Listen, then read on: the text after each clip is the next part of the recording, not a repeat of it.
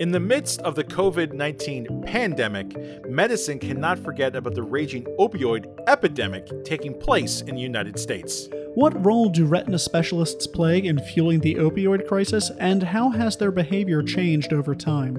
I'm Greg Notstein, that's Scott Krzywonos, and this is coverage of the ASRS 2020 meeting on New Retina Radio from Retina Today and Bryn Mawr Communications. Dr. Yoshi Yonekawa shares his research about opioid prescribing rates among retina specialists, tracing the field's behavior over time and offering a window into the specialty's role in the crisis.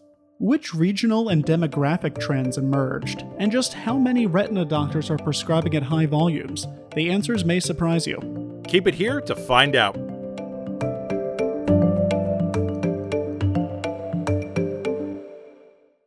The opioid crisis in America continues to simmer. This slow burning crisis rips at the fabric of families and lives. Many retina doctors may ask if they have any control over the multifactorial stimuli contributing to the opioid epidemic. In many cases, the answer is no, they do not. But what can the field find if it looks inward? To answer that question, we turn to Dr. Yoshi Yonekawa. Dr. Yonekawa is an adult and pediatric vitreoretinal surgeon with Wills Eye Hospital and Mid Atlantic Retina in Philadelphia. Dr. Yonekawa, thanks for joining us. Hi, Scott and Greg. Thanks so much for having me and, and expressing an interest in this topic. What got you interested in researching the opioid epidemic as it relates to retina? Yeah, so this is a little outside of my usual wheelhouse of adult or pediatric retinal surgical study that I usually do. And this started several years ago when I was a fresh attending just after fellowship, starting my new job. And there was a young guy about the same age as myself at the time, and he had type 1 diabetes with proliferative diabetic retinopathy. Uh, I got to know him. He was a fantastic guy, but noticed that he was sometimes jittery and sweaty and usually well groomed, but sometimes not. And he told me that he was dealing with a prescription opioid addiction. And for him, this started soon after he had just minor orthopedic surgery some time ago, and then he could never get off the pain medication. And his condition gradually got worse. And thankfully, his eyes did well, but it did complicate his scheduling and compliance issues. So I looked at the numbers, and it wasn't good. There were almost 70,000 drug overdose deaths in the US, and opioids were involved in almost 50,000. And right now, more than 2 million Americans struggle, struggle with opioid use disorder. And uh, it's crazy that more than 100 Americans die from this every single day. And right now, COVID 19 is wreaking havoc in all aspects of our lives. But in particular, I think it's affecting the various pre existing epidemics within the pandemic. So, for example, diabetes is a national public health problem, and there's an issue with delayed care, treatment uh, during a pandemic. And same with our patients. We've shown in studies at Wills that retinal detachments, patients with RDs are coming in with delayed presentations, patients with ocular trauma also. And I think it's the same with psychiatric issues, including opioid addiction management. So, right now, walk in clinics are uh, a lot of times closed. Community support groups are definitely meeting virtually, which, as you know, may or may not be as effective.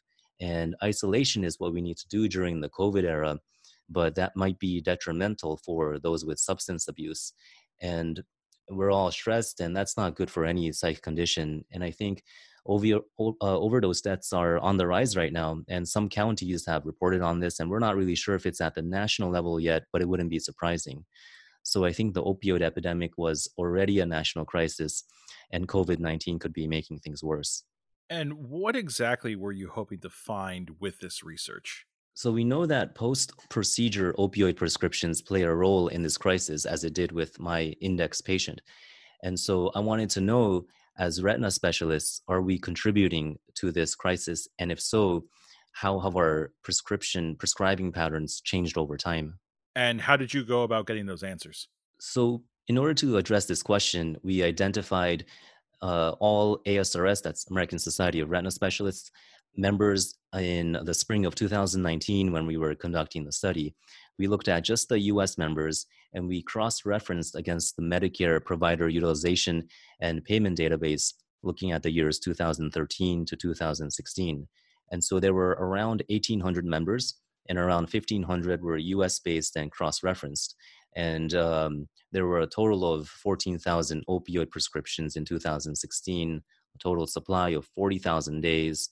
And this cohort of retina specialists, uh, we were approximately 90% men, uh, one third were in the South, and 20% in the Northeast, West, and Midwest each.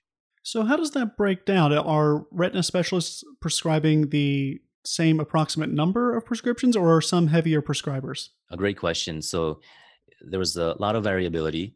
Uh, about 68% of those in the database prescribed 1 to 10 prescriptions. 26% wrote 10 to 50 per year, and 6% wrote more than 50 opioid prescriptions. And those doctors who wrote more than 50 uh, prescriptions a year were responsible for about a third of the total prescriptions. So we're saying that only 6% of prescribers were responsible for a third of the prescriptions. How did retina stack up against medicine at large? So I think we were pretty good. So there were a total of 14,000 prescriptions in 2016 written by retina doctors and there was a total of close to a million prescriptions written by all doctors. And so retina accounted for about 1.5% of opioid prescriptions in that year. When you started doing your research, you went all the way back to 2013 and then you went up to 2016 so that you could see some trends. Did you notice anything in that time period? Yes, so thankfully, the mean opioid, uh, the number of opioid prescriptions steadily dropped from uh, in those years where we went down from an average of 12 to 11 to 10 to 9. So we're trending in the right direction. And the total number of opioid prescriptions uh, decreased from 17,000 to 14,000. That's very encouraging data. But what about the higher prescribing groups?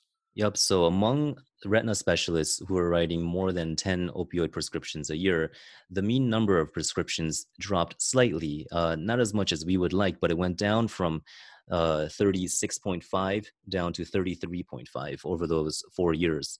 And the average day supply dropped about half a day as well, going down from 4.2 down to 3.6. We'd like to see these numbers decrease more though. Are there any other trends that we should notice here?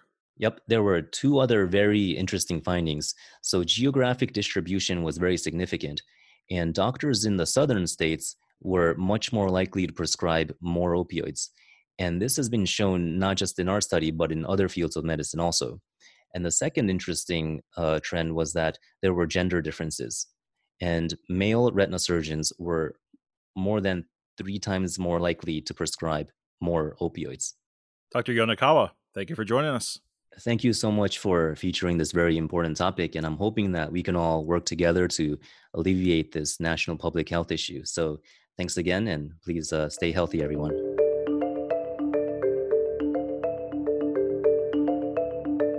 That's it for this episode. If you haven't already subscribed to the podcast feed, you can do so through Apple Podcasts, Google, or Spotify. And make sure to leave your review on Apple Podcasts. It really does help your peers find the latest episodes. And be sure to share an episode as well. Bye bye.